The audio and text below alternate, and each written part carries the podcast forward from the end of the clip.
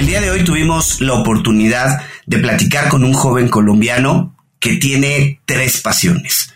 Primero, el ciclismo. Nació en la cuna de muchos de los grandes ciclistas colombianos, es ciclista recreativo y le apasionan las carreras de, ciclismo por televisión. Después los emprendimientos. Lleva seis emprendimientos de los cuales hoy todavía está relacionado con cuatro. Y su tercera pasión, ayudar a otros. ¿Qué te pareció nuestro episodio, Adolfo? Es un episodio inspirador. Leonardo Gaitán Guerra, colombiano, nacido en el departamento Boyacá. Eh, como bien lo mencionas, es cofundador de Autoparty, CEO de esta empresa que es una plataforma que ayuda a las pymes en la industria automotriz a digitalizarse. Ha, ha empezado con un site builder, un landing y hoy en día posee un software as a services en una industria que es bastante complicada y amplia. Así que no se pueden perder este episodio aquí en Cuentos Corporativos. Hola, ¿estás listo para escuchar este cuento? Vas a disfrutar de grandes historias y valientes protagonistas. No pelean con dragones, pero peor aún, se enfrentan al mundo real. Y como todo cuento, este también empieza con un había una vez. Que lo disfrutes.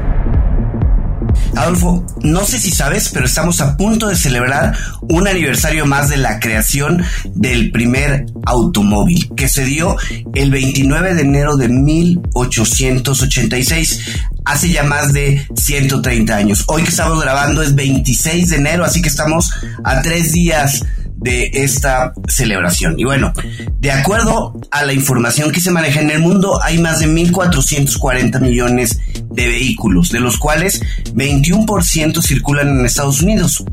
Y se dice que en América Latina hay más de 140 millones de autos, de los cuales el 80% tienen más de 5 años. Wow, no sabía que estábamos cerca del aniversario del automóvil. Entonces habrá que montarse en el coche y celebrarlo.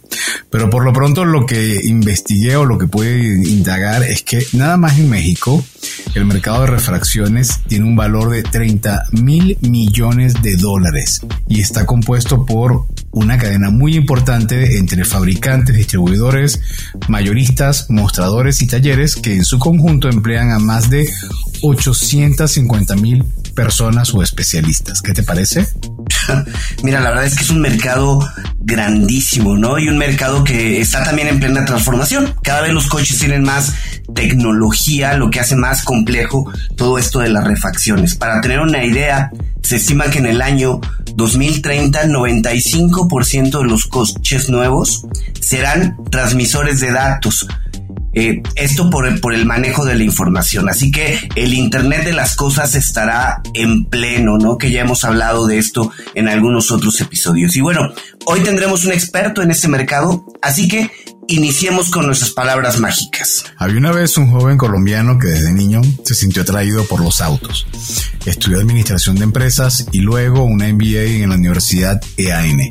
Él comenzó su carrera profesional enfocado en labores comerciales en empresas como Sura, TV, BTU, Tuya, Autonisa y Autoland, en las que ha liderado equipos en industrias como la financiera, aseguradora y automotriz. A la fecha, nuestro invitado ha fundado seis emprendimientos en industrias de moda, arte, seguros, entretenimiento, deportes y automotriz. Además, lideró recientemente a Sopartes, la Asociación del Sector Automotriz y sus partes en Colombia, donde conoció de cerca los retos y oportunidades de esta industria. Leonardo Gaetán Guerra es desde el 2022 CEO y cofundador de Autoparty, una plataforma que ayuda a las pymes de la industria automotriz que no están digitalizadas a digitalizarse y crecer con tecnología. Hoy es un SaaS, un Software as a Services, que integra herramientas de e-commerce, publicidad, marketing, logística y pagos electrónicos. Autoparty cuenta ya con más de 20.000 usuarios activos al mes superando los 600 negocios digitalizados y está generando un crecimiento de cuatro veces en ventas de canales digitales para sus clientes en Colombia.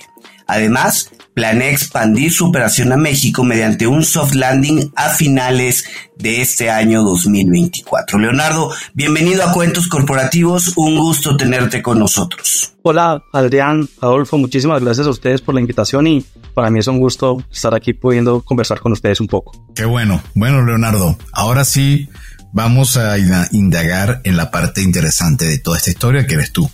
Cuéntanos de ti, qué te gusta hacer, de qué parte de Colombia eres, eh, qué es lo que más apeteces o te agrada de tu tierra y de otros lugares. Cuéntanos acerca de Leonardo, por favor.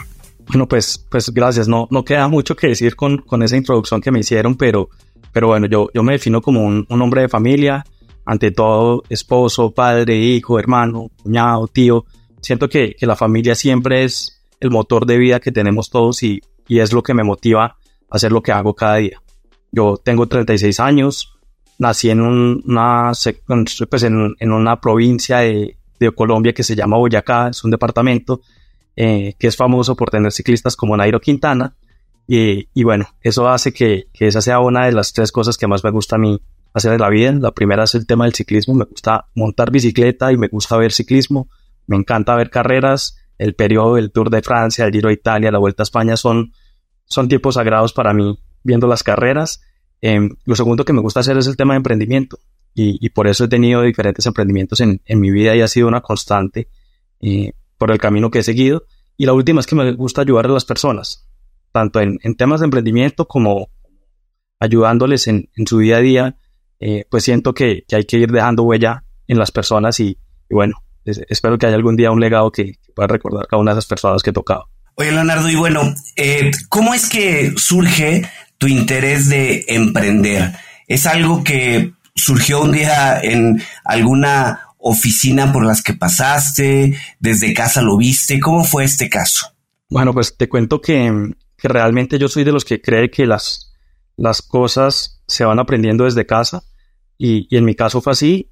Mi padre y mi madre fueron emprendedores toda la vida, crecí viéndolos tener empresa, eh, y eso pues hacía que, se despertara en mí un interés por, por hacer negocios específicamente. El tema de las ventas fue algo que me atrajo siempre, incluso desde muy pequeño tuve eh, algún emprendimiento con mi mejor amigo, vendíamos CDs en el colegio y, y bueno, eso, eso yo creo que, que, empezó a despertar a mí eh, este interés por, por temas del emprendimiento, pero, pero desde la casa, volviendo a, a lo que aprendí de mis padres, aprendí que, hay que sortear como esa montaña rusa de, sentimientos que nos van llevando a nosotros de, del éxtasis eh, a la depresión quizá y, pues hay que ser resiliente con esto porque pues emprender no es fácil. ¿no? De hecho, emprender no es fácil, pero tienes seis emprendimientos. ¿Cómo, cómo, explicas, cómo explicas eso? Eh, si sabemos que emprender tiene una, una curva durísima de, de adaptación, luego de resiliencia, luego de frustración. ¿Por qué llegaste a seis? Pues yo creo que, que todo ha sido parte del camino de aprender. Siento que, que en, el, en el proceso, yo empecé muy joven, entonces cuando hice mi primer emprendimiento simplemente fue porque vi una oportunidad, tenía los insumos, heredé unas máquinas de la empresa de confecciones de mi familia y dije, voy a empezar una empresa de moda. Eh, y, así fue con cada uno de los emprendimientos. Tuve, tuve la oportunidad de emprender con un amigo en, entretenimiento y bueno, llegar a lo que, lo que hoy hago en Autoparty. Sin, embargo, siento que, que, cada una de esas empresas me, me fue dejando lecciones y, y, bueno, hoy todavía cuatro de, esas, de esos emprendimientos están funcionando y, y es algo que me llena de alegría. Oye, a ver, quiero, quiero regresar a ese primer emprendimiento que nos comentas, ¿no? Nos dices, vi una oportunidad, tenía los insumos e inicié un negocio de moda. ¿Sabías algo de moda, honestamente? Aprendí, aprendí porque eh, la empresa de mis padres era, era una empresa de confecciones. Entonces, eh, mi juego de niño era jugar a coser, hacer ropa para mis muñecos, hacerme ropa para mí. Eh, y eso pues, pues fue despertando en mí como un interés. Pero además yo siempre he sido una persona inquieta y me gusta estar aprendiendo de todo. Entonces, sí, aprendí algo de patronaje, eh, me asocié con una persona que sabía del tema y venía pues de, esa industria y era diseñadora de modas. Entonces, eso hizo pues que fuera un poco más fácil ese camino. Pero recuerdo una anécdota tuya que comentabas que, que uno de esos emprendimientos creo que fue este de moda, tu pareja se quedó con el emprendimiento, ¿cierto? Sí, sí, sí, así es. ¿Cómo fue eso? Emprendí con, con Quimera de pareja. Nada, pues emprendimos juntos, empezamos, yo tenía los materiales, las herramientas, la maquinaria y ella tenía un conocimiento. Entonces eh, nos, nos, juntamos, empezamos a hacerlo eh, funcionar. Era, era un, emprendimiento que hacía ropa personalizada, que en ese momento no era, no era tan común, entonces tenía, tenía un mercado interesante. Sin embargo, eh, pues nada, es una relación de, yo tenía 18 años, una relación que se acabó y de manera natural cada uno cogió su camino, ella se quedó con la empresa y pues finalmente se acabó. Wow. Oye, y ahorita comentabas que de los seis que has iniciado, cuatro se mantienen en activo. ¿Mantienes relación con estos emprendimientos? ¿Qué rol juegas ahora con ellos si es que te mantienes en activo? Hagamos un recuento un poco de estos diferentes emprendimientos por los que has pasado. Sí, eh, bueno, el, el, más antiguo de los que está activo es una agencia de seguros yo la fundé en 2014, eh, recién egresado de la universidad. Eh, es una empresa de seguros que, que inicié porque la, la, segunda empresa de mis padres era, era un tema de seguros y me metieron en ese mundo. Yo aprendí y creé mi propia agencia. Es una agencia que, que fue creciendo al punto en que la fusionamos con la de la familia, quedó siendo la empresa familiar. Yo hoy todavía soy socio, hago parte de la junta directiva eh, y apoyo algunos procesos de la estrategia de, de la compañía, pero pues no estoy activamente con ellos. Es una empresa que ya cumple 10 años este año eh, funcionando y después es una agencia reconocida aquí en Colombia. Después de esa, tenemos una, eh, yo, yo, empecé a emprender el mundo de ciclismo más por pasión. Eh, creé una empresa de acompañamiento a ciclistas para que en carretera estuvieran protegidos con, con vehículos escolta, con motos escolta. es una empresa que hizo un pivot y ya cambió su, su forma de funcionar y ya no es de acompañamiento únicamente, sino es de experiencias para extranjeros que quieren venir a, Colombia a, hacer ciclismo. Es una empresa con la que todavía tengo vínculo, eh, estoy activo también en el, tema estratégico. Eh, yo soy el propietario 100% de esta compañía, pues junto con mi esposa, y, pues él es así, digamos que aunque yo no estoy metido en la operación, sí, sigo siendo, sigo siendo pues propietario. Em, hay una que, que, me encanta que es eh, Magia, que es la, la marca de, de arte de mi esposa. Es una empresa que, que, empezó partiendo de su pasión, así como yo tenía mi pasión por el ciclismo, ella tenía una pasión por el arte. Eh, aunque trabaja en banca, eh, se, pues, se, se, fue por el camino de, de usar como su talento eh, y creamos una, una, empresa que es una marca que, que, hoy ella lidera. Yo soy socio pues porque empezamos juntos, pero pues yo no estoy metido en el negocio. Ella, ella es la que está ahí y Autoparty que, que es a, lo que le dedico hoy el 100% de, de mis pensamientos, mi esfuerzo y mi corazón. Qué bueno, bueno, felicitaciones, en verdad que te, te admiro y, y, uno de mis deseos como cultos orientado a, también al emprendimiento está, es, también está vinculado a la parte de bicicletas. Que uno de los sueños que tengo y a, ver si algún día se cumple es con mi hermano eh, implementar un, o establecer un restaurante pero para ciclistas, sobre todo ciclistas de montaña.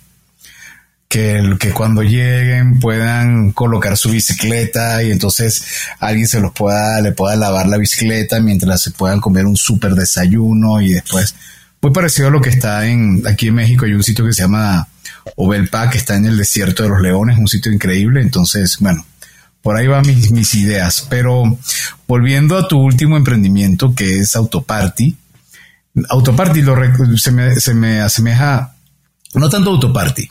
El negocio de, del sector de, de, vehículos es como el cerdo. Y no digo, no digo por sucio, es que por todos lados se puede comer algo. O sea, es impresionante. Es, está la parte de, del entrenamiento de los choferes, está todo lo que es las autopartes, está el combustible, está el peaje, o sea, hay, hay N cantidad de, aspectos vinculados al mundo del transporte. ¿Cómo tú decides o cómo evalúas que la, parte de digitalización de los repuestos es un negocio interesante para invertirle? Pues bueno, ahí, ahí, a contarles un poquito de cómo, cómo nació Autoparty y es porque yo durante los últimos ocho años de mi carrera he estado vinculado con la industria automotriz, como lo mencionaste, con diferentes concesionarios en Colombia, liderando varias marcas. Y cuando llegué a trabajar en ASOPARTES, que es la Asociación del Sector Automotriz en Colombia, empecé a trabajar muy de cerca de los pequeños y medianos negocios. Y escuchaba muy frecuentemente que, eran los últimos en recibir los, los adelantos tecnológicos. Lo que pasaba en otras industrias, ellos lo recibían dos o tres años después. Y eso eh, a mí me, causó, pues, digamos que, mucha inquietud y empecé a explorar el tema y, vi que había negocios que en 2021 todavía no usaban WhatsApp, por ejemplo, como un canal de comunicación con sus clientes. Entonces esto eh, fue una, una conversación que tuve con, con, con mis socios y, y, dije, bueno, acá, acá tiene que haber algo por hacer. ¿Qué pasa con el tema de las autopartes? Toda la, industria automotriz es muy grande, como bien lo decías, o sea, transporte de flotas, estaciones de servicio y demás, pero el dolor de, de la baja digitalización es transversal. Los únicos que pueden ir un poco más adelante quizás son los concesionarios en el proceso de venta de vehículos, pues que tienen catálogos virtuales o usan eh, automatizaciones en sus canales de comunicación. Pero, pero en general la industria tiene una adopción tecnológica muy baja. Entonces empezamos a explorar cómo podía ser. Hicimos primero un acercamiento con la gente y, nosotros construimos un, primer MVP que era, se llamaba la Guía Automotriz de Colombia y era un directorio virtual donde la gente podía empezar a encontrar negocios y empezar a generarles demanda. Ya ahí empezamos a, a construir como, como la solución de lo que es Autoparty, encontrando un poco eh, el match entre el dolor que tenían ellos y lo que nosotros podíamos entregarles. Y construimos el producto junto con nuestros clientes y, ya pues esa fue la, el primer paso que dimos para empezar a construir el camino de Autoparty y encontrar pues que había una oportunidad de negocio. Oye, eh, Leonardo, supongo que la industria de autopartes eh, es muy parecida la de México y la de Colombia, ¿no? Y en México se compone mucho de negocio informal. Eh, es lo mismo en Colombia. Este, ustedes tienen una oferta hacia la parte informal también. ¿Cómo lo han manejado en ese sentido? Sí, sí, el, comportamiento de Colombia es, muy parecido al, del mercado mexicano. Acá la, formalización es muy baja. Incluso eh, cuando estaba en su parte tuve la, la oportunidad de, hacer parte de, un proyecto que se llama Zonas de Comercio Legal que buscaba que los negocios se formalizaran y fueran legales porque el, no estar formalizados permite que haya, mucha ilegalidad y cosas por debajo de la mesa. Entonces, eh, parte de lo que nosotros hacemos hoy es un proceso de evangelización de, de no solo ayudarlos a digitalizar, sino que puedan formalizarse para que puedan empezar a acceder a canales que, que, hoy están abiertos a todo el mundo, como tener una tienda en Mercado Libre o, o crear su propio e-commerce, pero pues para eso van a necesitar dar ese paso hacia el camino de la formalidad. A mí, incluso yo, yo apoyo el tema de la legalidad 100%. Yo soy eh, embajador de la legalidad eh, nombrado por la Policía Nacional de Colombia en 2021 y, y pues tengo que seguir con mis principios de, de apoyar eh, estos procesos de, de, formalizar los negocios. Ok, entonces cuéntanos cómo se da la creación de Autoparty, cuántos, cu cuál es la oferta de valor, cuántas personas la componen, cuántos clientes tienen, Véndenos Autoparty. Listo, no, les, les cuento. Digamos que inicialmente cuando vimos que nosotros no, con un directorio virtual únicamente no íbamos a cambiarle la vida a nadie, empezamos a construir una solución que tuviera valores agregados. Entonces dijimos, listo, tenemos que empezar a entregarles eh, una herramienta que les ayude a generar demanda eh, directo a los canales que ellos tienen. Porque nosotros eh, no hemos tenido, digamos que la intención de ser vendedores de autopartes. Nosotros siempre nos hemos visto como la autopista por la que puede circular todos los servicios que necesita un negocio de, autopartes. Entonces ahí, con mis socios técnicos que son eh, Kevin y Camila y con, los socios de negocio que son, que son Erickson y Joana, empezamos a ver cómo podíamos empezar a construir algo que fuera diferente y, y que entregara realmente valor a todos nuestros clientes. Entonces, creamos una, una segunda versión de ese directorio ese directorio o esa segunda versión ya tenía un site builder. Entonces ya el negocio no solo podía tener visibilidad en línea y empezar a captar clientes, sino tener una landing page en menos de dos minutos. Y eso hizo que fuera un, un, un cambio, pues un punto de inflexión totalmente eh, distinto al momento de ellos ver nuestra solución como una herramienta que necesitaban, porque estaban ahorrando costos de más de 10 veces versus pagarle crear una landing page a, un diseñador afuera. Y todo ese proceso de construir esa página eh, tomó parte del 2021, la plataforma fue evolucionando, la app también, y hasta el último Q del 2023, o sea, hace apenas cuatro meses, lanzamos el software as a service. Y ahí eh, empezamos a construir una solución con todas las necesidades que habíamos recogido a nuestros clientes. Funcionaba el directorio, el site builder y, y, el SaaS empezó como un resultado de todo lo que recogimos de ellos. Entonces fueron muchas entrevistas. Para, para llegar a eso fueron conversaciones con más de 800 personas adicionales a nuestros clientes que nos ayudaron a construir lo que ellos estaban buscando. Oye, quiero regresarme un poco al momento en que se dieron cuenta que la oferta que tenían inicialmente el directorio virtual no servía.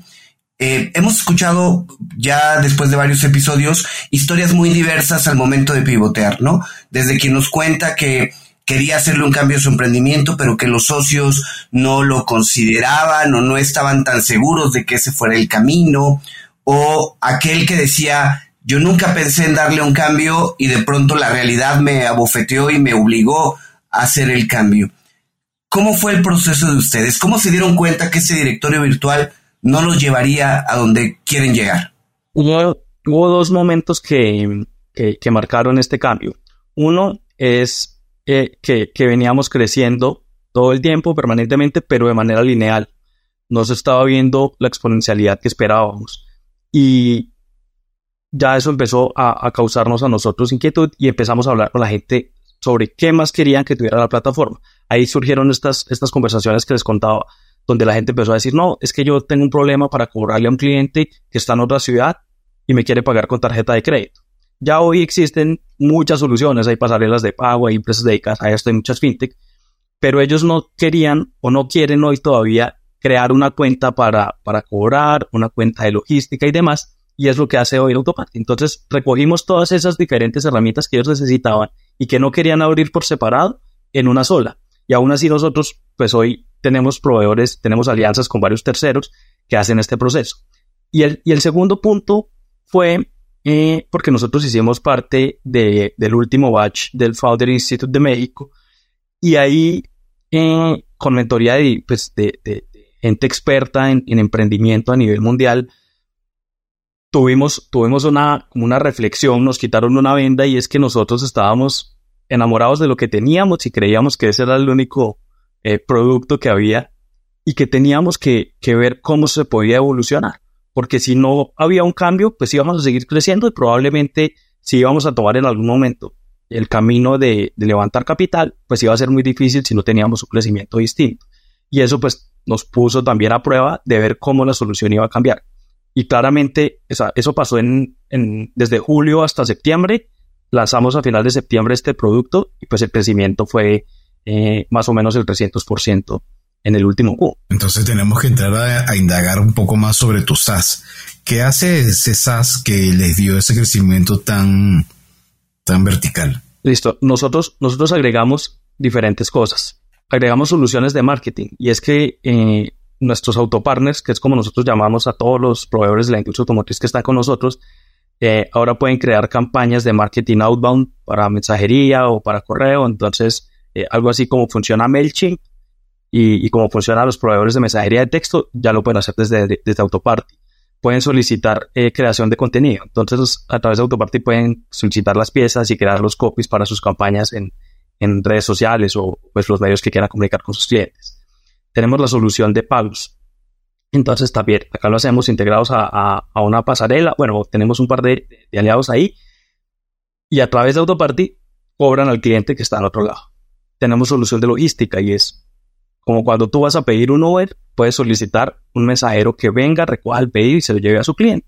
Y eso pues lo hacen a través de nosotros. Eh, tercerizamos el, personal de mensajería y nosotros, como les digo, somos esa autopista por donde corren los servicios pagos, logística, tenemos un tema de e-commerce y es que identificamos otro dolor ahí dentro de todo este ejercicio de conocer al cliente y es que crear una tienda en Mercado Libre o en, Amazon o en cualquier otro marketplace es fácil, es gratis, pero eh, administrarla requiere un trabajo distinto. Entonces dijeron, muchos nos dijeron, yo ya lo intenté y no he podido con eso, me toca contratar a una persona. Nosotros tenemos un modelo de e-commerce colaborativo en el que ellos simplemente comparten su inventario digital con nosotros y nosotros hacemos toda la operación de, administrar el e-commerce por ellos. Y la venta al final es de ellos. Nosotros nunca vamos a tener inventario propio, no, por eso no somos capital intensive, nosotros simplemente hacemos toda la, conexión, conectamos puntas, digamos que es algo que nos define muy bien. Em, entonces, con estas soluciones que, les estoy contando, es como ellos incluso hacen una combinación entre lo híbrido y lo digital, porque puede que un cliente que les llegó eh, físicamente quiera pagar porque su, la tarjeta de crédito la tiene su esposa en otra ciudad. Entonces hacen la combinación de, del cliente físico y, digital y pues se vuelve al final una experiencia híbrida que ha sido bien interesante para ellos.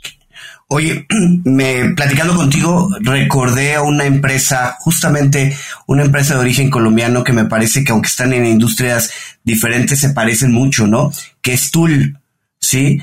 Tool, que está enfocado al tema ferretero, que tenemos un episodio ya grabado con eh, uno de, los que formaban e, este, el equipo inicial de este emprendimiento, Andrés Ramírez, me parece, por ahí lo pueden encontrar. Y, creo entonces que básicamente ustedes nada más les falta entrar a la parte de proveer a estos negocios de autopartes.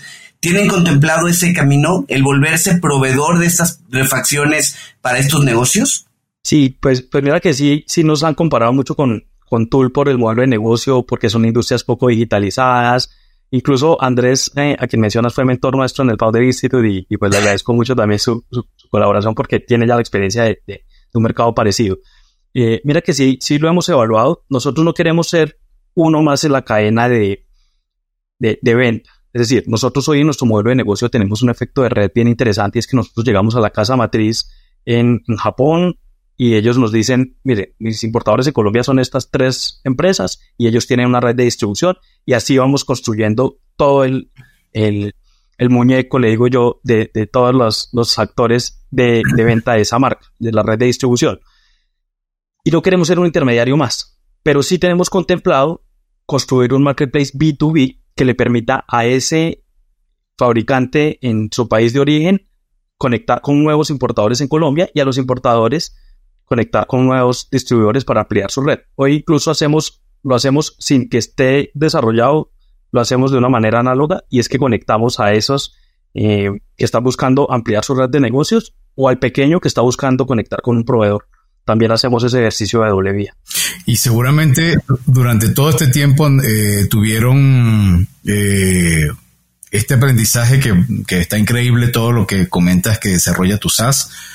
Eh, pero también hay aprendizajes producto de errores y producto de, de que, bueno, en algún momento se puede haber perdido el foco e incluso pudo haber significado un punto de, de, de casi de no retorno, donde de repente pudiste haber dicho, o hacemos esto o se acabó Autoparty. ¿Nos puedes contar sí. ese momento, pero no lo hagas ahora? Vamos a un corte y al regreso tus revelaciones. Ya regresamos. Perfecto.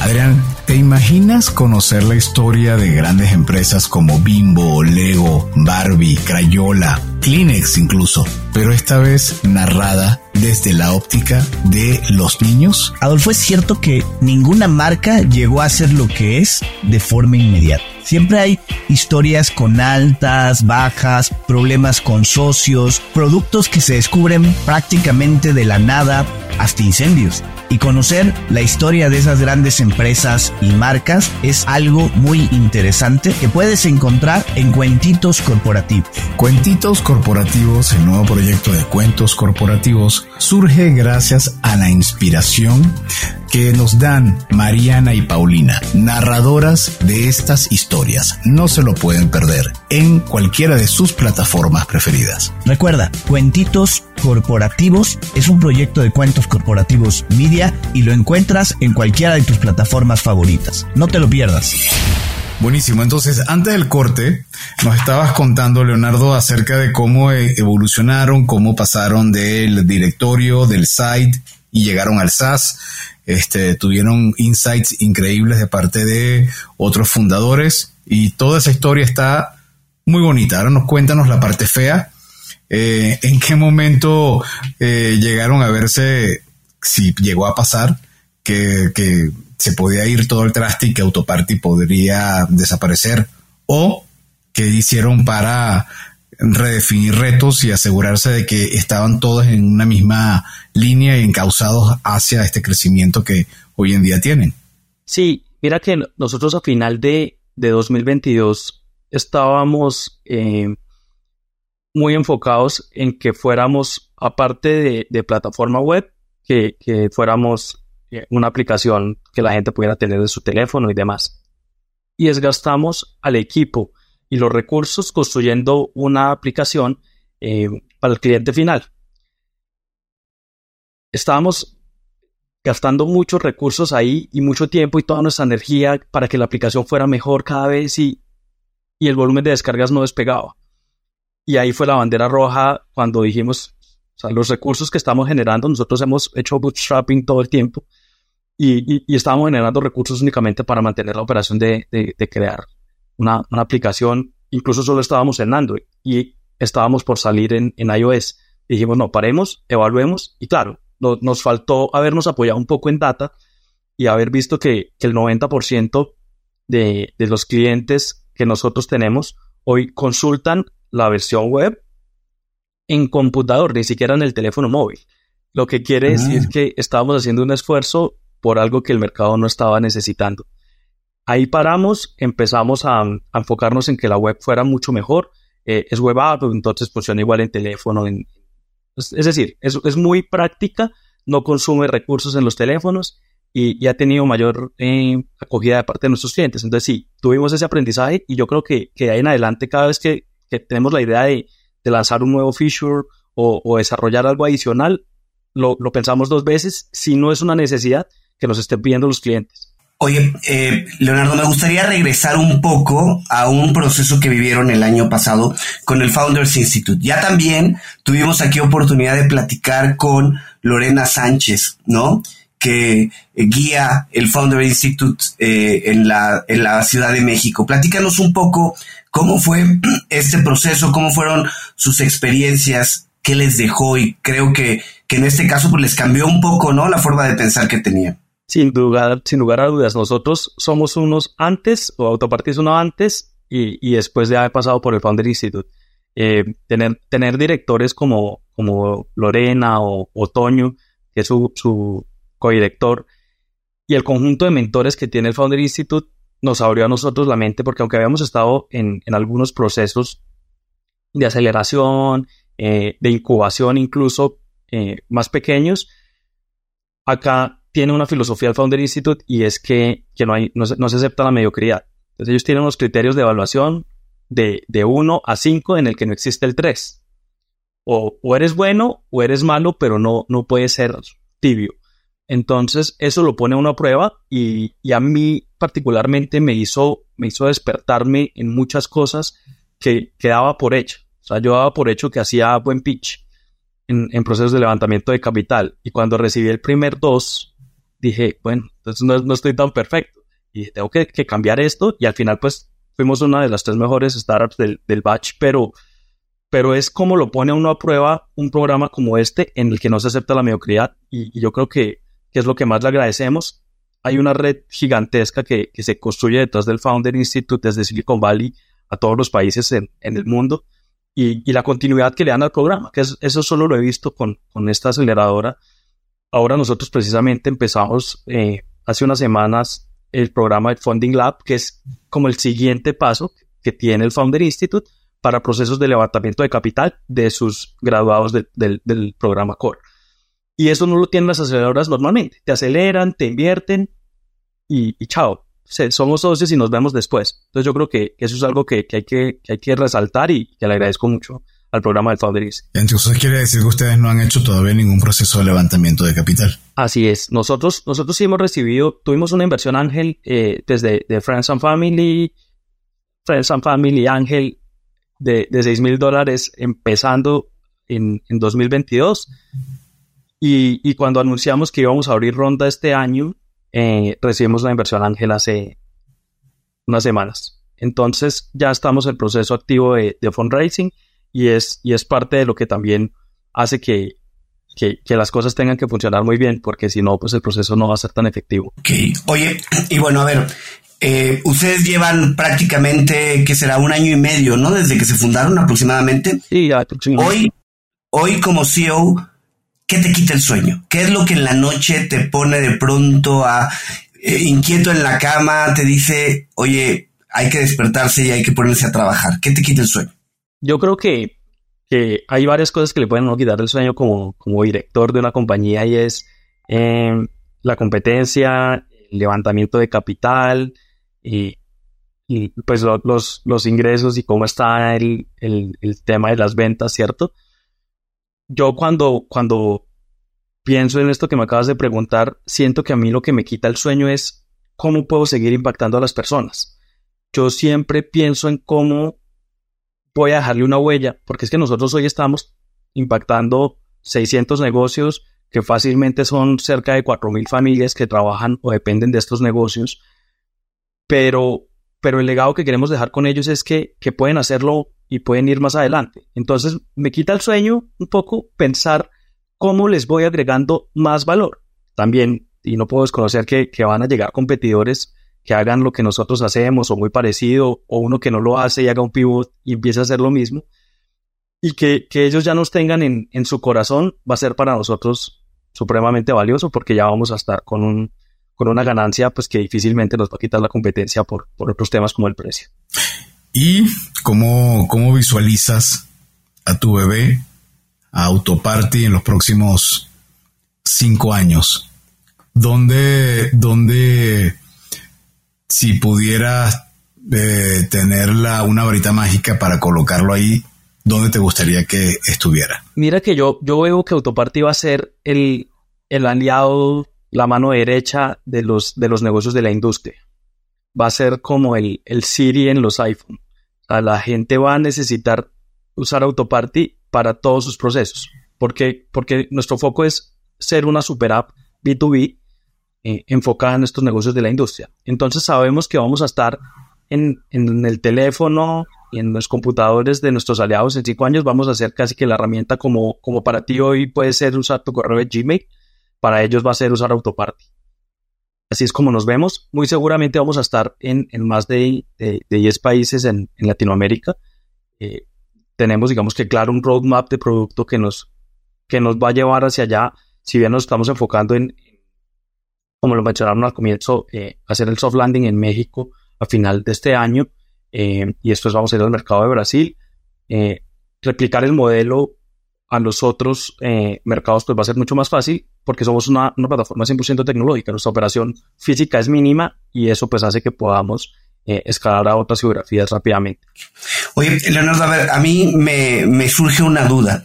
Platicábamos al inicio que este mercado justamente es poco digitalizado, Tú decías también que en lugar de usar la aplicación por teléfono, la gente usaba la de la computadora, ¿no? Entonces habla un poco de, los usos que tienen, este, que tiene eh, la clientela a la que vas, ¿no? ¿Cómo están haciendo esta atracción? ¿Cómo están generando que más clientes lo hagan? ¿Cuál es su modelo? Porque claramente parecería que esto no es solamente un negocio digital donde yo pongo publicidad en redes, en todo ese tipo de cosas y me van adoptando. ¿Cómo es ese proceso de onboarding de tus clientes que, que claramente tienen eh, pues usos un poco lejos de la parte digital, ¿no? Platícanos un poco. Sí, mm, mira que, que cuando uno quiere, quiere llegar a una industria que no está digitalizada y llevarlo a lo digital, no puede partir desde el punto digital. Uno tiene que estar donde están ellos porque pues es, es imposible que, que, yo pueda generar leads B2B de negocios que no están digitalizados a través de, de pagar un programa de ads en Google o en Meta. Nosotros lo que hacemos es un trabajo eh, de evangelización en las zonas. Latinoamérica tiene una particularidad y es que los sitios de repuestos eh, en su gran mayoría están concentrados en diferentes sectores. Entonces, así como, como pasa en, Ciudad de México, pasa en Bogotá, eh, y es que hay, un sector en el que puede haber 200 negocios a la redonda o, incluso más. O sea, Bogotá tiene uno de los sitios más, más condensados a nivel Latinoamérica y es, se llama el 7 de agosto que tiene 1.800 eh, negocios en un rango de 8 cuadras. Eso em, para nosotros es, el, trabajo de calle. Nosotros decimos que, vamos a la candela y es que nos metemos en, los sectores a trabajar con la gente y a, y evangelizarlos, que es empezar a hacer un proceso híbrido. Entonces, en, ventas B2B se hacen unos procesos de calificación de leads y se va, se va buscando la oportunidad. Eso lo hacemos nosotros igual, pero físicamente en un comienzo. Cuando nosotros hemos calificado la oportunidad con el cliente enfrente físicamente, es que podemos pasar a hacer un onboarding digital. Entonces, hacemos una parte eh, física y una parte digital y el modelo de nosotros de adquisición de clientes eh, B2B probablemente va a seguir siendo híbrido en el tiempo porque, pues, salvo que haya un efecto de red muy, muy grande y que la demanda llegara digitalmente, eh, nosotros tenemos que seguir estando cerca de ellos. Sí, definitivamente América Latina vive en el mundo híbrido de la prospección a pie con la, con la mezcla digital. Este, y quién sabe por cuánto tiempo se mantendrá así, pero muy válido lo que comentas y sobre todo en un mercado que, que imagino que quienes estarán, querrán casarse contigo son, son los fabricantes originales porque a la vez ustedes ayudan a evangelizar ese, a ese sector de la economía, ¿no? Que es y a quitar intermediarios, ¿no? Bueno, yo aquí en el caso de México siempre me llamó la atención lo que es el, creo que se llama mercado de la tecnología o, es como un tianguis de tecnología enorme donde consigues todas las piezas de las impresoras, de los equipos de cómputo, etcétera. Y ahí ves una, una participación fuerte de marcas como HP, Apple, etcétera, porque saben que ahí si lo dejan suelto, se mete la piratería, pero hasta la cocina. Entonces, es vital que puedan entonces de alguna manera hacer ese convivir y, encontrar la manera de poder satisfacer la demanda de ambos lados, porque por otro lado, si las marcas encarecen demasiado sus precios, es normal que el otro se mueva hacia el otro sector, ¿no? Sí, Así es, nosotros, nosotros parte de nuestro, nuestro go-to-market es, como les decía, vamos a las marcas en, en país de origen y, y, pues para ellos nosotros somos como, como un nuevo canal que se les abre de venta porque empiezan a hacer prospección a través de nosotros. Bueno, muchísimo éxito, Leonardo, con lo que estás desarrollando. Seguramente vamos a, ver eh, eh, noticias tuyas y de tu empresa y sobre todo ahorita en este proceso de fundraising. Mucho éxito con lo que vayan a levantar. Y bueno, ahora nos toca de nuevo regresar a tu parte personal. Y aquí vamos con la pregunta obligada que es si te gustan los cuentos. Sí, sí, me gustan los cuentos. Una, una de mis de mis pasiones es, la lectura. Eh, quisiera tener más tiempo para leer porque la jornada empieza muy temprano y termina muy tarde. Y tengo un hijo además, entonces eso pues demanda tiempo que hay que, que hay que dedicar a la familia. Pero, pero sí, me encantan los cuentos. ¿Alguno, ¿Alguno favorito, alguno en particular? siempre desde niño me, gustó mucho un cuento que, es un cuento infantil, que es el de los tres cerditos. Me, me pareció siempre que, tenía una lección interesante y, hasta, hasta hace poco que, estaba reflexionando y que íbamos a tener esta conversación, y pensaba que, los cuentos hacen parte de, de la infancia, pero si seguimos siendo niños cuando adultos, pues los vamos a tener muy presentes y quizá la lección que aprendíamos de niño en un cuento, en, una fábula, no es la misma que vemos hoy, hoy, hoy adultos. Y eso es algo que vi en este cuento, eh, pensando en esta conversación que íbamos a tener, y es que los tres cerditos, si lo comparamos hoy con, nuestro mundo del emprendimiento, por ejemplo, pues estamos llenos de FOMO. O sea, hay miedo por, porque mi competidor levantó más capital, porque está creciendo más, porque está facturando mucho. Y cada uno tiene su proceso. Y eso, y eso ha parecido valioso siempre. Y, y, aterrizándolo a mi cuento favorito, pues es perfecta la lección y es que, cada uno va a su tiempo y va construyendo su camino eh, y, es, y es a lo que tenemos que estar, vivir cada uno su, su, presente y su proceso porque muy seguramente el resultado va a estar asociado al trabajo que se, que se dedica. Oye, eh, Leonardo, y en términos de, libros, ¿puede ser algún libro ligado a emprendimiento? ¿Puede ser alguna novela que te haya gustado? ¿Algo que disfrutes? ¿Algún libro que nos recomiendes? Sí, voy, voy a todas las anteriores. Eh, a ver, en términos de, novelas, por ejemplo, me encanta cómo escribe Isabel Allende. Eh, y tiene, tiene además, tiene cuentos y tiene libros y, y para mí no hay nada más entretenido que una buena novela que uno se la pueda devorar en un par de días. Me parece maravilloso. Eh, entonces, como autor, me parece Isabel Allende. Mm, su primer libro, de la Casa de los Espíritus, lo he leído muchas veces porque me parece supremamente entretenido. Pero en términos de, emprendimiento o, pues, no sé si, o estilo de vida, eh, hay un libro que se llama Money, Master the Game, de Tony Robbins, que me pareció, pues, brillante y que, que lo hubiera construido, pues, como lo lleva en el contexto hablando con, con expertos en, en finanzas. Y este libro me lo, me lo regaló mi mejor amigo. Y yo siempre he pensado que los libros eh, deberían ser eso siempre. Recomendarlo es un regalo que le haces a la otra persona cuando, cuando lo has leído y sabes que le agrega valor. Y también cuando se lo entregas. Porque, porque probablemente eso va a quedar más en mi memoria que, que las invitaciones a cenar a su casa que haya hecho mi mejor amigo por mí.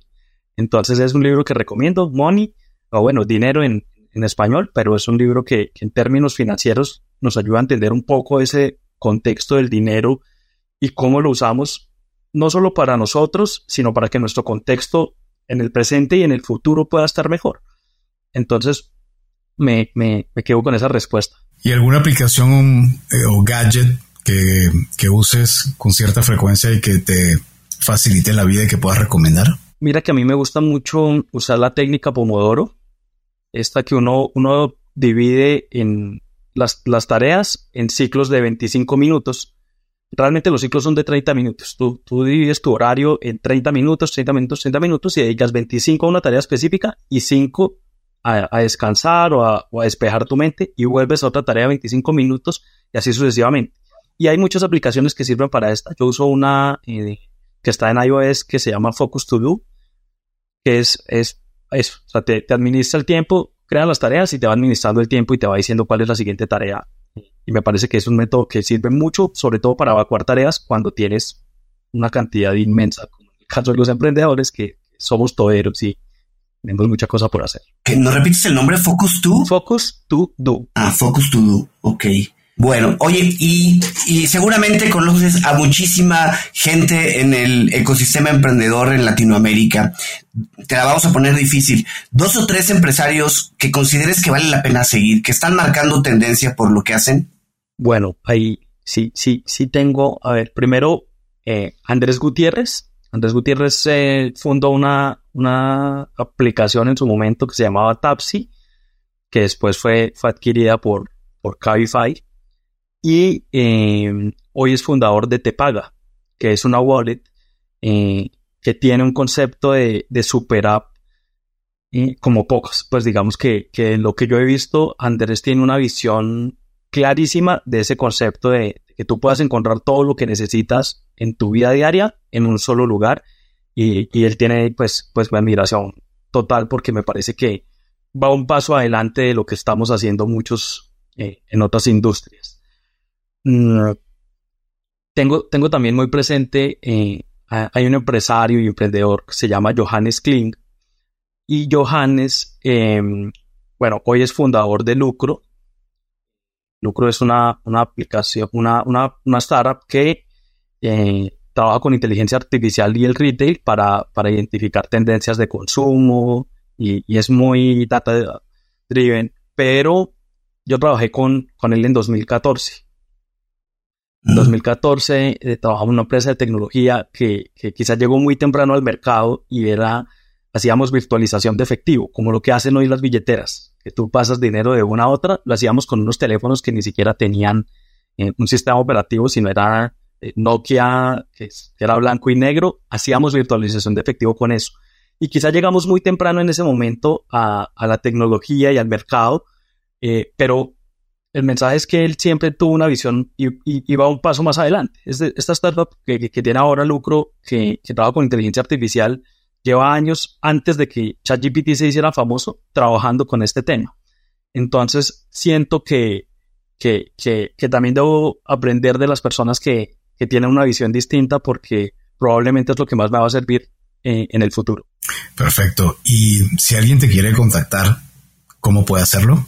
Bueno, yo estoy activo siempre en, LinkedIn, Leonardo Gaitán Guerra. Eh, también en Instagram estoy bien activo, arroba Leonardo Gaitán y, pues obviamente www.autoparty.com.co y ahí estamos en contacto siempre. Ok, y bueno Leonardo, ¿algún mensaje que quieras compartirnos ya para cerrar nuestro episodio? No sé, a lo mejor pensando en alguien que quiere seguir un camino similar al tuyo. Pues primero que todo darle las gracias. Eh, me siento me siento supremamente honrado de estar de estar en este, pues, este podcast porque porque además de ser oyente eh, tengo la oportunidad de compartir mi historia y, y, cuando uno tiene este tipo de conversaciones se da cuenta que que quizá ha tenido muchas pequeñas victorias que, que no que no había como tenido el tiempo de, de evaluar o reconocer. Entonces me parece muy, muy, muy valioso haber tenido este espacio y, y la invitación yo creo que es a, a, los otros emprendedores y, que pueden estar en etapas así también tempranas como nosotros y es que, que vayan construyendo su propio camino, que no se dejen llevar por el, el FOMO de, de, lo que escuchan, de lo que ven en, en, LinkedIn, de la publicación de Forbes, sino que vayan haciendo su camino, que, que, es más importante que lo conozcan a uno sus clientes que los amigos que tienen LinkedIn. Siento que, que eso es eh, lo que al final va a terminar dejando huella. Excelente. Bueno, muchísimo éxito, Leonardo. Todo lo mejor y por favor, ayúdanos a mantenernos atentos a tu evolución y crecimiento y todo, todo lo que podamos apoyarte. Esperamos que así se pueda hacer. Y bueno, y gracias a ustedes por habernos escuchado. Si te gustó este episodio, no dudes en suscribirte a tu plataforma y calificarnos con 5 estrellas. Escucha nuestro programa Cuentos Corporativos Radio en la señal digital de Radio Mex, la radio de hoy, martes y jueves de 8 a 9 de la noche, hora de la Ciudad de México, en www.radiomex.com.mx. Suscríbete a nuestro newsletter donde vas a conocer más acerca de nuestros invitados y recomendaciones. Entra en www.cuentoscorporativos corporativos.substack.com. Y como siempre decimos, las empresas, sin importar su origen, razón de ser o tamaño, tienen todas algo en común. Están hechas por humanos. Y mientras más humanos tienen, más historias que contar. Y todo cuento empieza con un había una vez. Nos escuchamos en el próximo episodio. Leonardo, muchísimas gracias. Gracias. Gracias por habernos acompañado en esta historia. Esperamos que te haya gustado y que te inspire para combatir los dragones que enfrentas en tu aventura emprendedora. Nos vemos en el próximo episodio de Cuentos Corporativos.